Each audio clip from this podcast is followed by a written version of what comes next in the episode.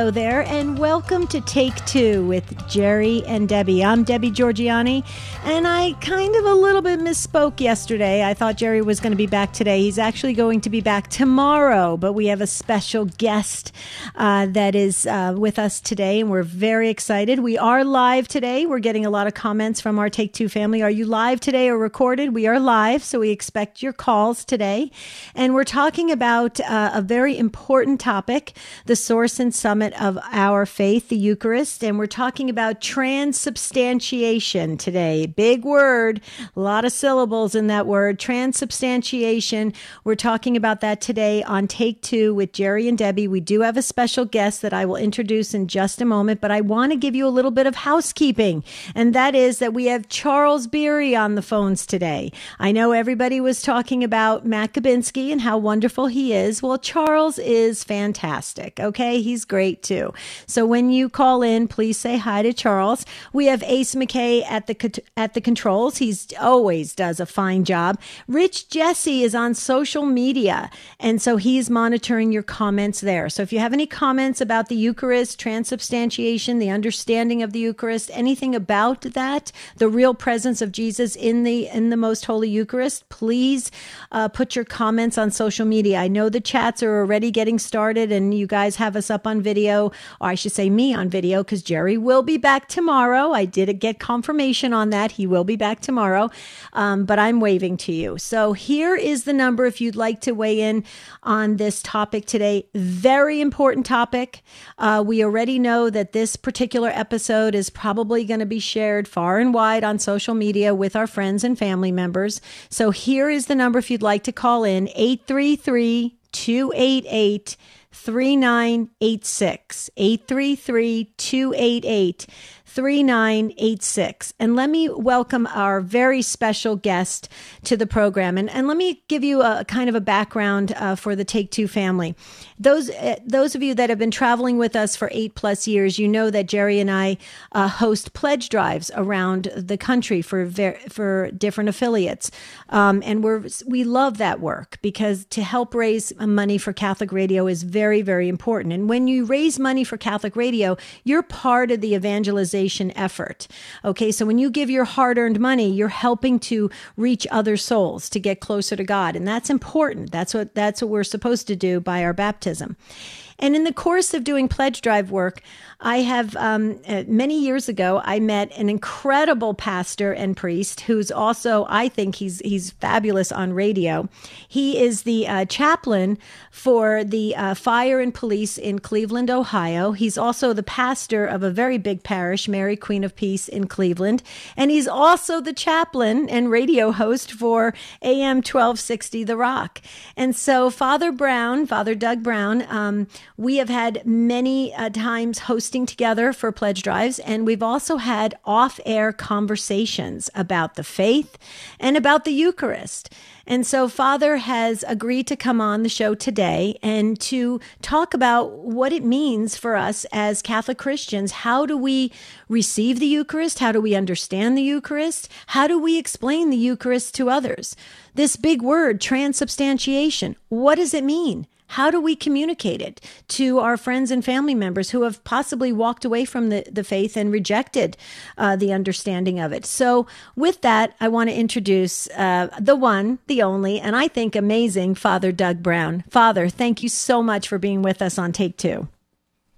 Wow, what what an intro! I'm very, very, very humbled by your intro. I always tell you, Debbie, keep me humble, right? That's right, Father. That's right. But Father, you are a pastor of a big parish.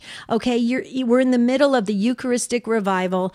Okay, at the parish level, you know we're going to address, uh, you know, what the Catechism says about transubstantiation, the Eucharist, what what does um, Saint Thomas Aquinas in the Summa Theologiae has said about, and the development of the theology of of uh, uh, the Eucharist.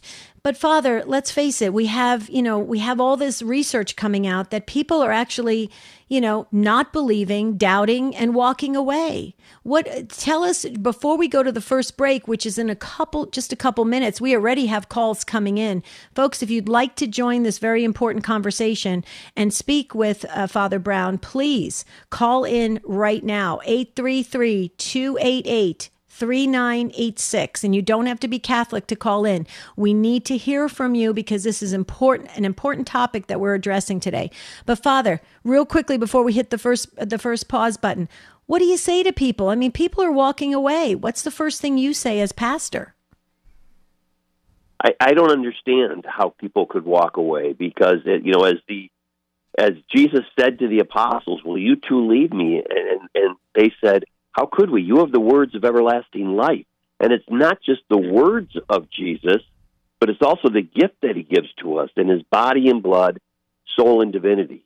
And that is a, a gift that he provides to us to help us get to heaven, to help our souls grow in sanctity. What a beautiful gift that he gives to us. And, and we really don't have to pay anything for it, Debbie. We just we just have to gratefully accept it and certainly meet the conditions to, to be properly disposed for Holy Communion. Right.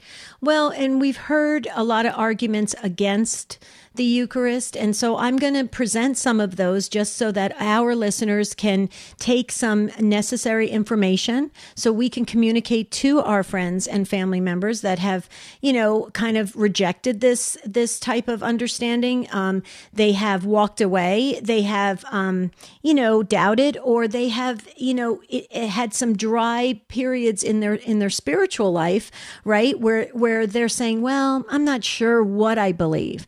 So hopefully, this particular episode can help them to have these conversations. Let's face it, Father Brown, we have the holidays right around the corner. We've got Thanksgiving coming up, we've got Christmas, and we're going to be getting together with our friends and family members. So we need to listen to this and see if we can use it with our with the ones that we love most. So folks, please, this is the time. You've got Father Brown with us uh, the entire hour. We're very excited. He's a very busy pastor um, but He has made time for us, and it's important that we uh, utilize that time uh, to the best of our ability and, and walk away a little bit changed with a better understanding about the most holy Eucharist.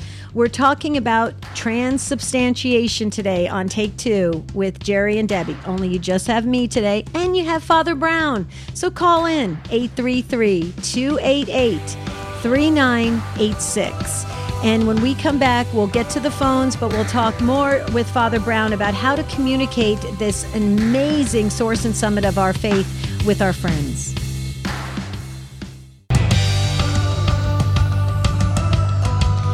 Talking about the Eucharist today on Take Two with Jerry and Debbie. Only it's just Debbie today, but I have a great guest, Father Doug Brown. So you want to call in.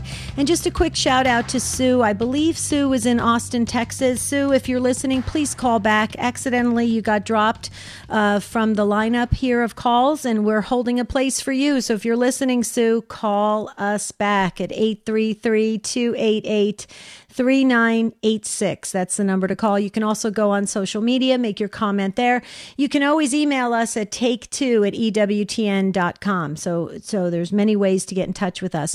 But we're going to talk more with uh, Father Brown. And I just want to share, Father, uh, um, we share things with our listeners because we want them to mark them and highlight them because it, they're very important. And EWTN has you know, so many ways to keep us up to date with things that are going on and, and, and products that are out there and books and things. And it's just fabulous. So this is another uh, series that I want to talk about. It's the EWTN online learning series in his sandals. Discover the beauty, truth, and goodness of the church. With the EWTN online learning series, you can delve into the riches of the faith and grow closer to the Lord with free videos and study guides. EWTN invites you to be still and sit with the Lord through In His Sandals, our online video reflections with EWTN chaplain Father Joseph Mary Wolf. Enroll in our courses today at learningseries.ewtn.com. Okay, just beautiful learning series of Father Joseph Mary Wolf is amazing. I'm just saying. Okay, so um, let's, Father, let's talk a little bit more about um, the catechism. And let me, before we get to the phones, I'm going to kind of stall a little bit. So Sue has one more chance to call back. Sue and the others, come on, you guys, 833 288 3986. That's the number to call. You don't have to be Catholic to call in.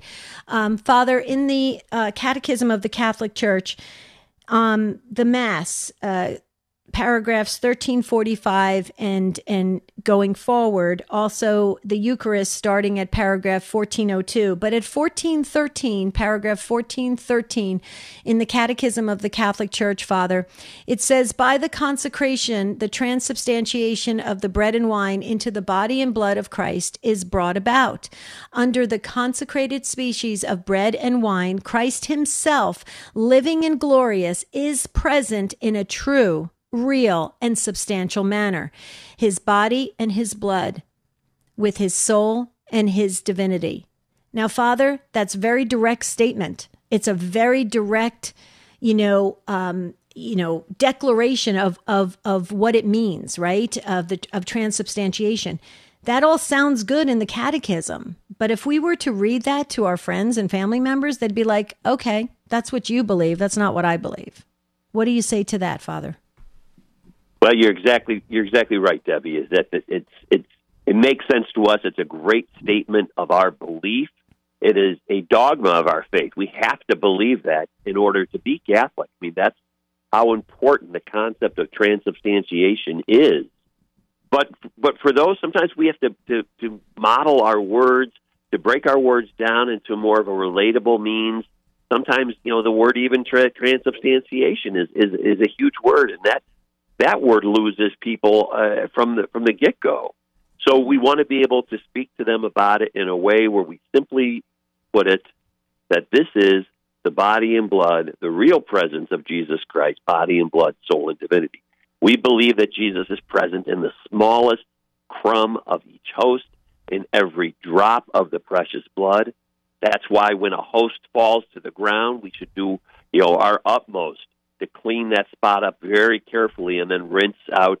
Usually, I use a purificator, uh, rinse it out in the sacrarium as soon as possible. And a sacrarium, of course, is that special sink in the sacristy with a pipe that goes down to the ground. Right. But that's how we need to treat this. We need to treat the Eucharist as as as it truly is Jesus, because it is.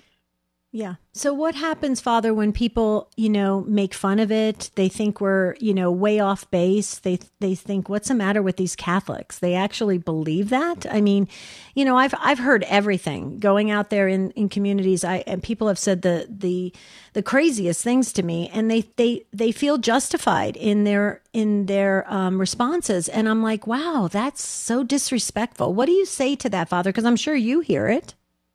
I, I do.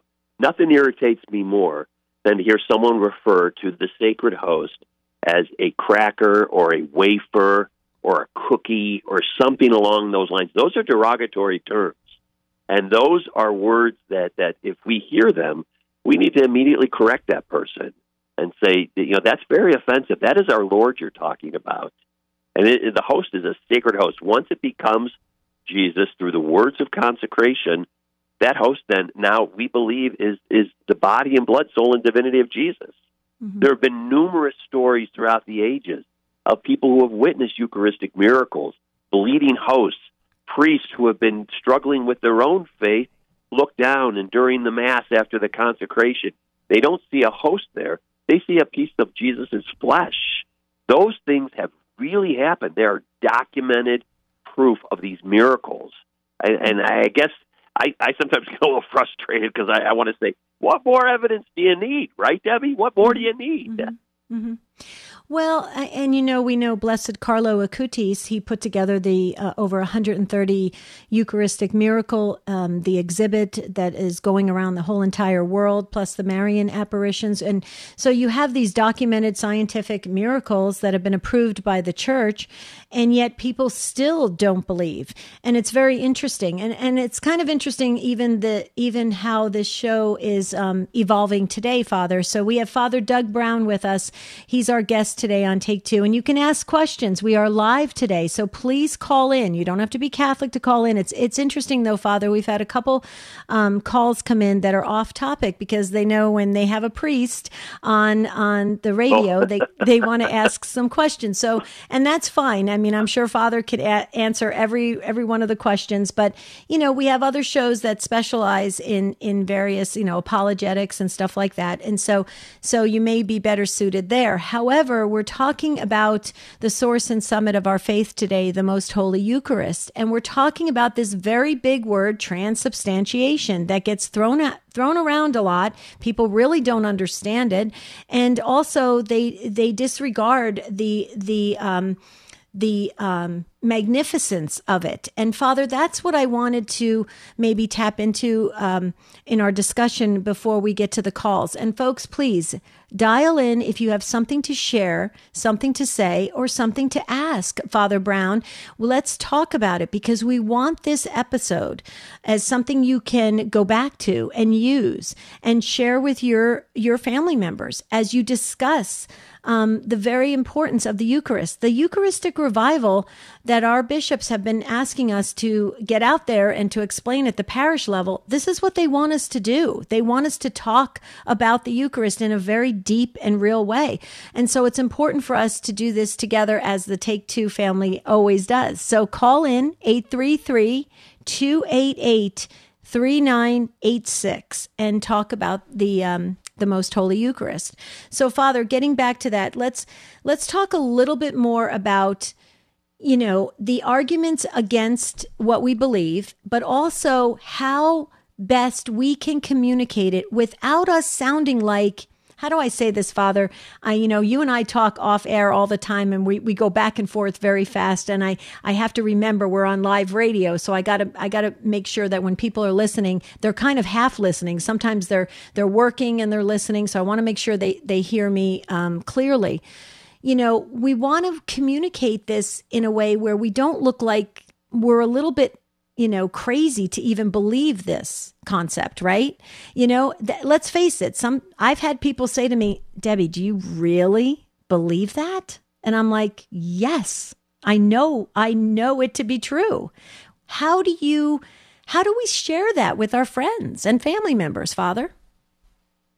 It, it, it, it's difficult because so much of what we experience today in the world, we have to see to believe, or, or or they have to read somewhere, and, and that's where so many so much misinformation happens is because people are reading things on the internet which they take to be true, right. and because they can't see that the host and and the precious blood, the wine, has been changed into Jesus' body and blood, his soul and divinity, they can't see it. They, you know, it tastes like bread. It looks like bread. It feels like bread. And when they when they can't discern it with any of their senses, then it becomes easier not to believe it than to believe that this is Jesus, that this truly is Him. But I've seen entirely too many. You you mentioned it, Debbie. Carlos Acuti, Carlo Acutis' uh, uh, his uh, Eucharistic miracles exhibit. Mm-hmm. You know, amazing, and, and we had it here at my parish for about two weeks. The different miracles. How could anybody not believe after seeing those? We may not be able to see it in each individual host, but we know and we believe it. Mm-hmm. And this this belief has endured for over two thousand years, the length of time it has endured. And so we, we we we need to communicate to our friends and our families first the reverence and respect that is due to the Holy Eucharist. That this is something that's very special and something that we treat with the greatest you know of dignity. We we we treat it as as an object of great dignity and we want to ensure that we don't um, abuse it or we don't take it for granted or um, are, are just very casual about it. We want to make sure that we're very much on board by saying, This is Jesus. This is Jesus present among us. This is his body and blood, soul, and divinity given to us to help us get to heaven, mm-hmm. to help our soul grow in sanctity. And and that's as simply as we can put it. It may look like bread, it may taste like bread, but it but it isn't. It is Jesus. We believe that, uh, and and it, it, it requires an act of faith, really, Debbie. It requires that sense of saying, "Yes, I truly believe this is Jesus." No matter what my own senses may be telling me, I believe this is Jesus. Mm-hmm. Amen to that. I kind of asked you the same question in in a little a little. I slightly um, shifted the angle there. You know, just because I think we as Catholics, um, the the laity, we stumble on how to defend the, the the teaching of the Eucharist. I think we we get cornered and we don't really know how to express it.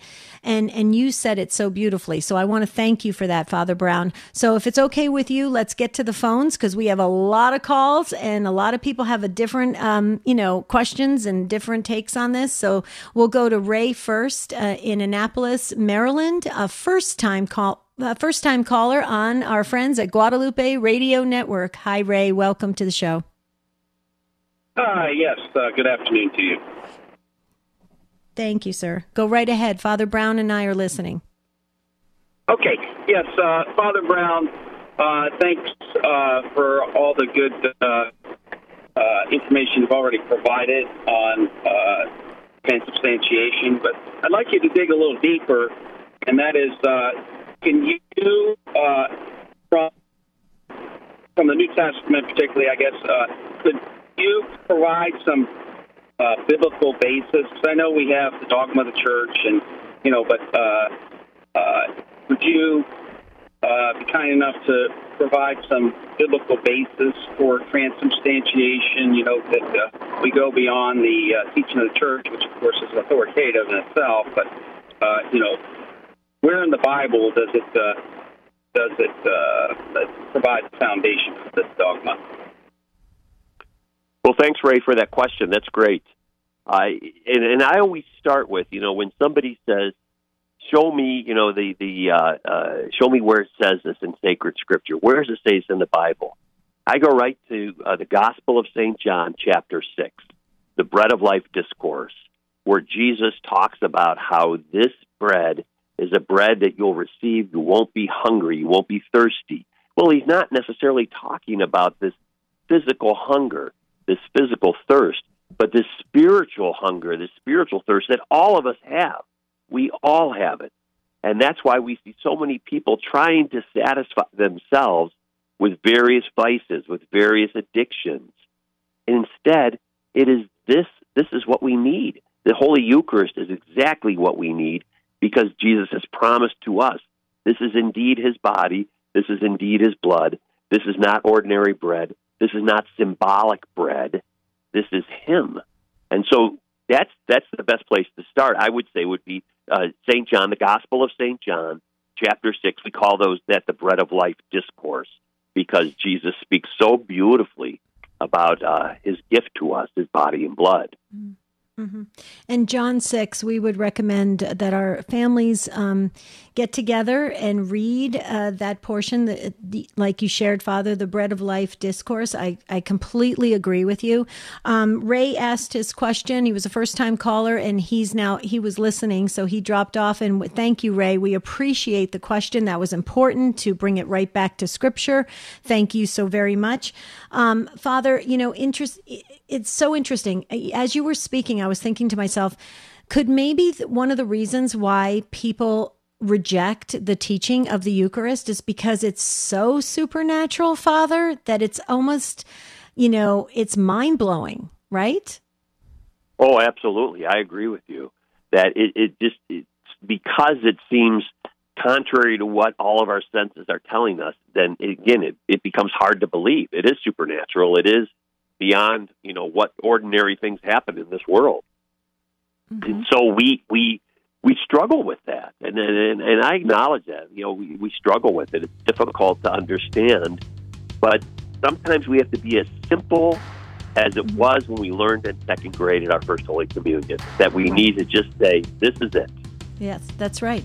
Okay, we'll we'll hold it right there, and we have room for you if you'd like to jump in on this conversation about transubstantiation. Big word, but we need to understand it at 833-288-3986. talking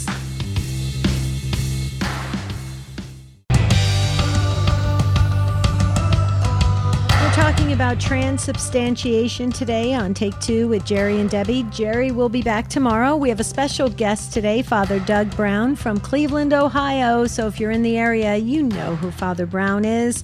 So call in at 833 288 3986.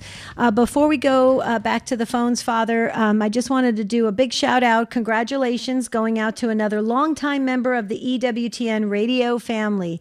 Trinity Catholic Radio in Carroll, Iowa, is uh, celebrating their 18th year with EWTN. Congratulations to Kelly Foley and the great team at KYM. J 103.1 FM in Carroll, Iowa, from your friends at EWTN.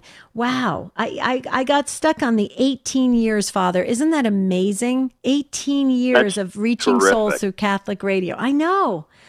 Incredible. You know, So- Debbie. So yeah. I'm I'm I'm used to when I'm working with you on on a, on a pledge drive. When Mhm. something great happens like that, we ring the bell like crazy, and so Yeah. I'm looking around my office for my bell so I can ring it, but no bell. it, we have the we have the virtual bell here at Take Two. So yes, everybody's got to think of a bell ringing.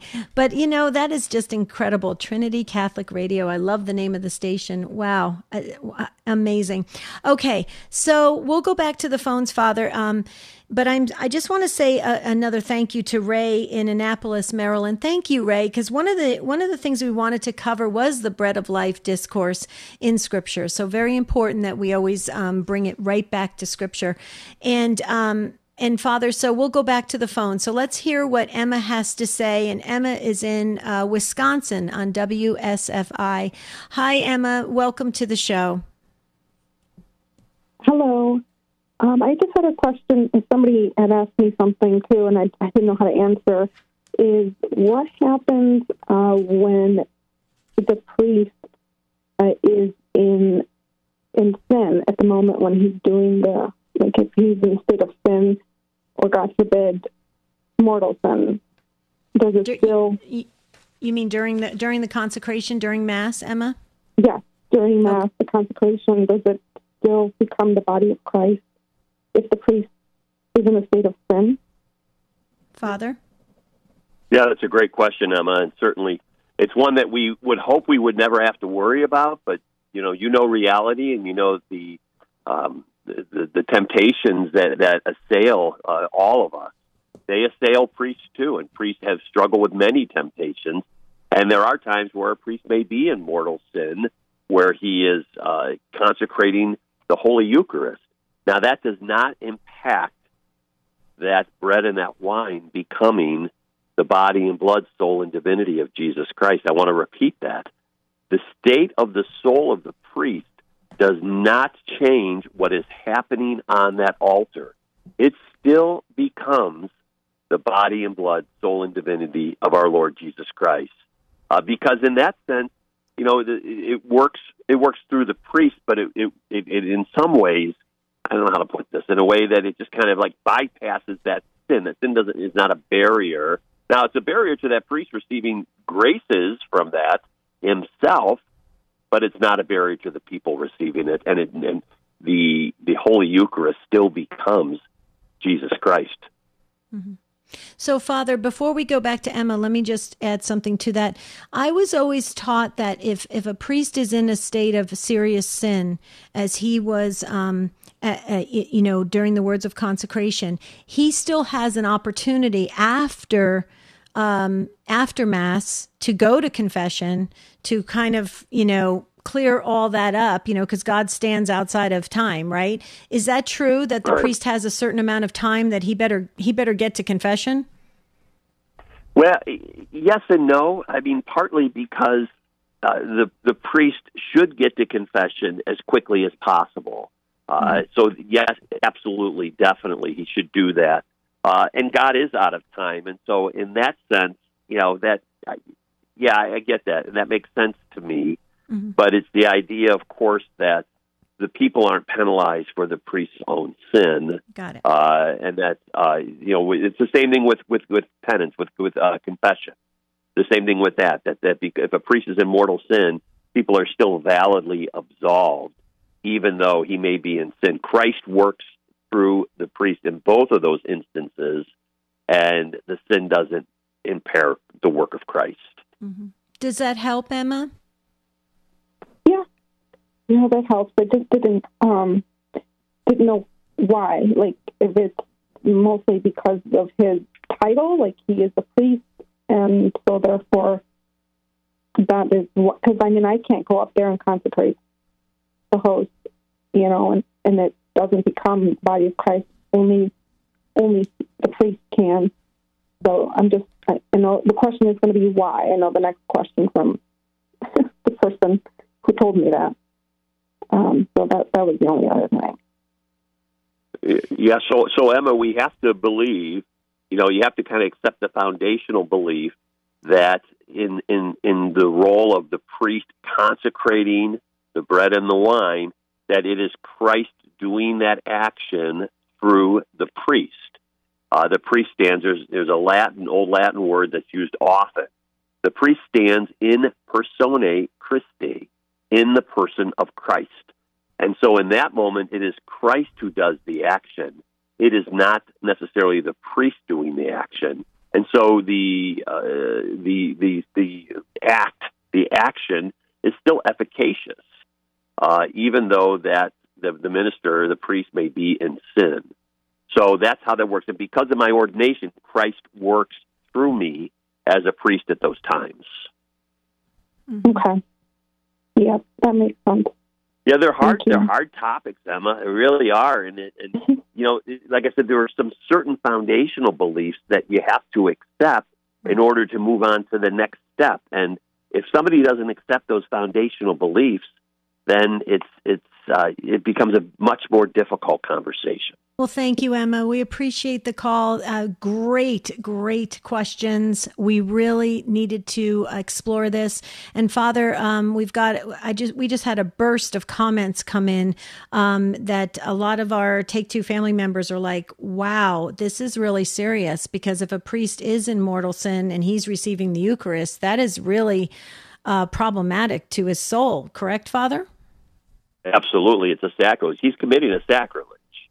That's why that priest needs to get to confession as quick as possible mm-hmm. to be able to, uh, you know, be absolved of that sin. And and you know, people don't realize that. Listen, priests go to confession too, uh, and they should go frequently because there are many temptations which a priest is exposed to.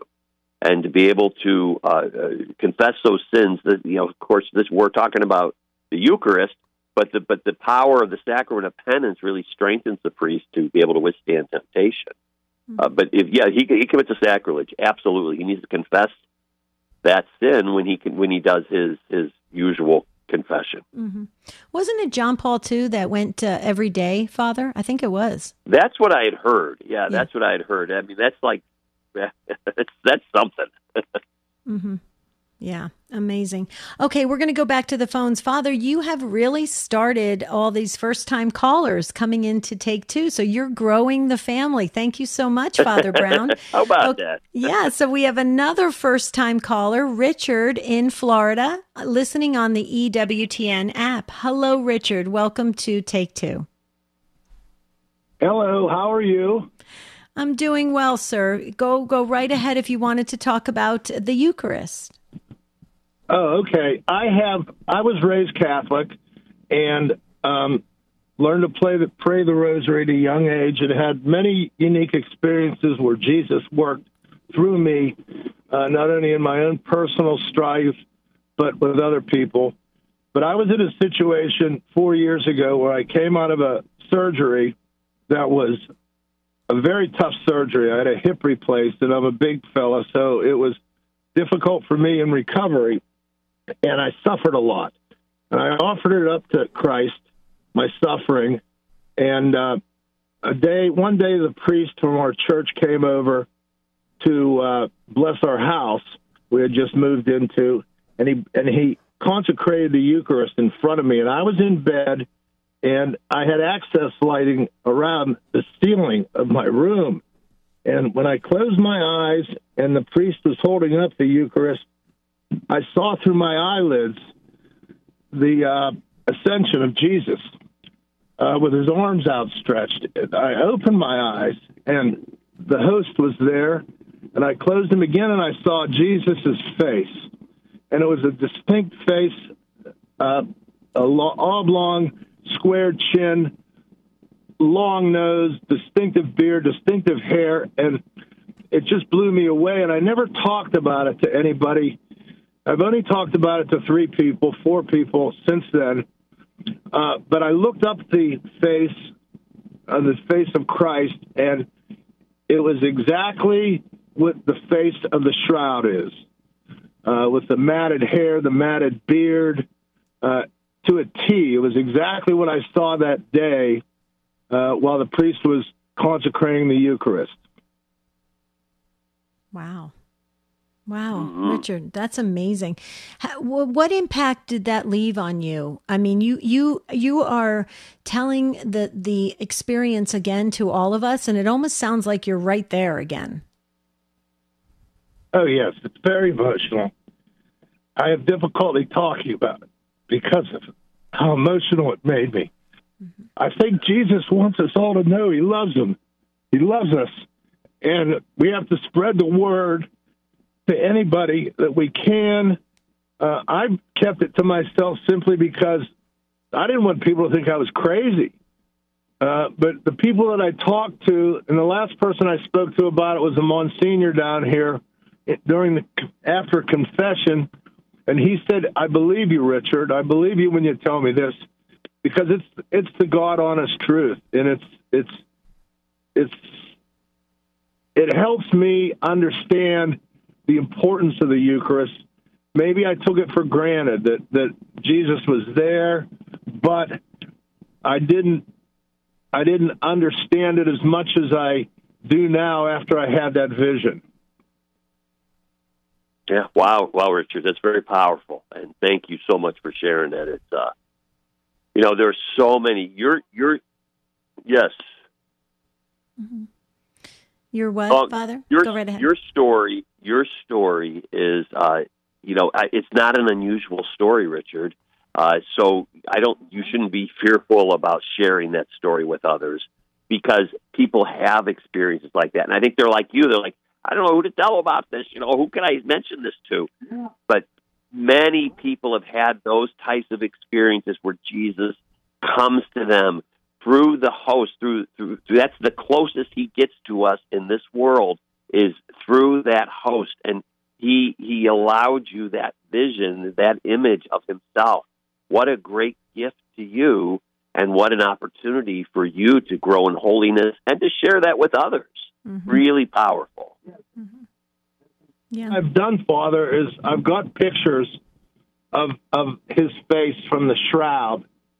And i pray every morning to it and every night to it Wow. That's great. thank him. That's that's wow. great. But Absolutely. Anyway, we do, we do need to thank him. That, that, that's my story. And uh, Father, I'm not going to hold it against you that you're from Cleveland because I'm originally from Pittsburgh. oh, come on, Richard! I liked you for a while there. I love it. Richard, thank you so much. Okay. Uh, don't be a stranger. Okay. Call us again. We appreciate the call very, very much. You put a smile on Father's face. Father, before we get back to the phones, um, I wanted to share with our listeners the Sunrise Morning Show with Anna Mitchell and Matt Swaim. Monday through Friday mornings, 6 Eastern on EWTN Radio. Anna and Matt start your day with news and interviews with a Catholic perspective. Okay, folks, we highlight these programs for your benefit, so please make sure you mark them and tune in to the Sunrise Morning Show. Okay, Father, we'll go back to the phones. We do have um, really just packed phone lines, all on topic. Great. You're all talking about the Eucharist, so that's great. Father, w- real quickly, I just wanted to put this in your in your uh, thought process. Um, I heard Mother Miriam one time um, many years ago. She was on radio and she was talking about um, she was talking about it, it's you said it father so beautifully it's really quite simple you know god wants to be very intimate with us and what a beautiful way um, for us to take him inside of us to have you know food for the journey you know and and to be able to be so close to god right and and mother miriam used to say this all the time she said it's really quite simple God commanded the the bread to obey, and it did. It did. And and Yeah. isn't isn't that beautiful? It absolutely is beautiful because we we believe our Lord can do anything. Nothing is impossible for God, right? It mm-hmm. says that throughout sacred scripture, and and absolutely in that case, if if Jesus wanted to command the bread to become His own body and blood, it happens. That's right. That's right. And it really is that simple, but that magnificent and that incredible for us as, as a gift. So, Joe in Philadelphia, Pennsylvania on Holy Spirit Radio is up next on Take Two. Welcome, Joe. Thank you. Thank you for taking my call. Um, I had uh, uh, I had a friend who, uh, well, he's an ex-Catholic, and, and he said to me, if this was real, everybody should be jumping up and down in the church, ready to receive Christ. And and I thought to myself after a while, how come I'm I'm I tend to be a little bit gloomy or a little bit um, uh, resident or whatever you you want to call it when I go receive communion. And I just decided I'm going to do it with a smile. But I don't know whether or not that's respectful or not. You know, I'm I'm like feeling maybe it's not not respectful enough. So I I put out a big smile and I say amen and um I don't know is, is that okay? So, That's a so good question. listen, Joe. If yeah, it's a great question, Joe. If you're coming forward and your heart is filled with love and you're eager to receive our Lord present in that sacred host, smiling, frowning, you know, it doesn't matter. If your soul's in a state of grace and you're you're coming forward and it just brings joy to your face, terrific. You know that I, I'm less concerned about somebody's countenance as I am about what their disposition is. If they're properly prepared for Holy Communion, you sound like you've got it. You're properly prepared. You're preparing yourself. You've realized that you know I need to I need to appreciate this for the great gift that it is. So uh, I keep it up, Joe. I think it's great. Mm-hmm. Thank Okay. you. Thank you. Thank you, Joe, for calling in today. We really, really appreciate it. Okay, we're going to go to Christine, and Christine is in Chicago on WSFI. Hi, Christine. Welcome. Hi. I just wanted to share also about the Eucharist. It's in 1 Corinthians 12, where St. Paul explains it, and he says, is not not to take the Eucharist in vain or with, without examining your conscience, or because he said the person who does this will be guilty of the body and blood of our Lord.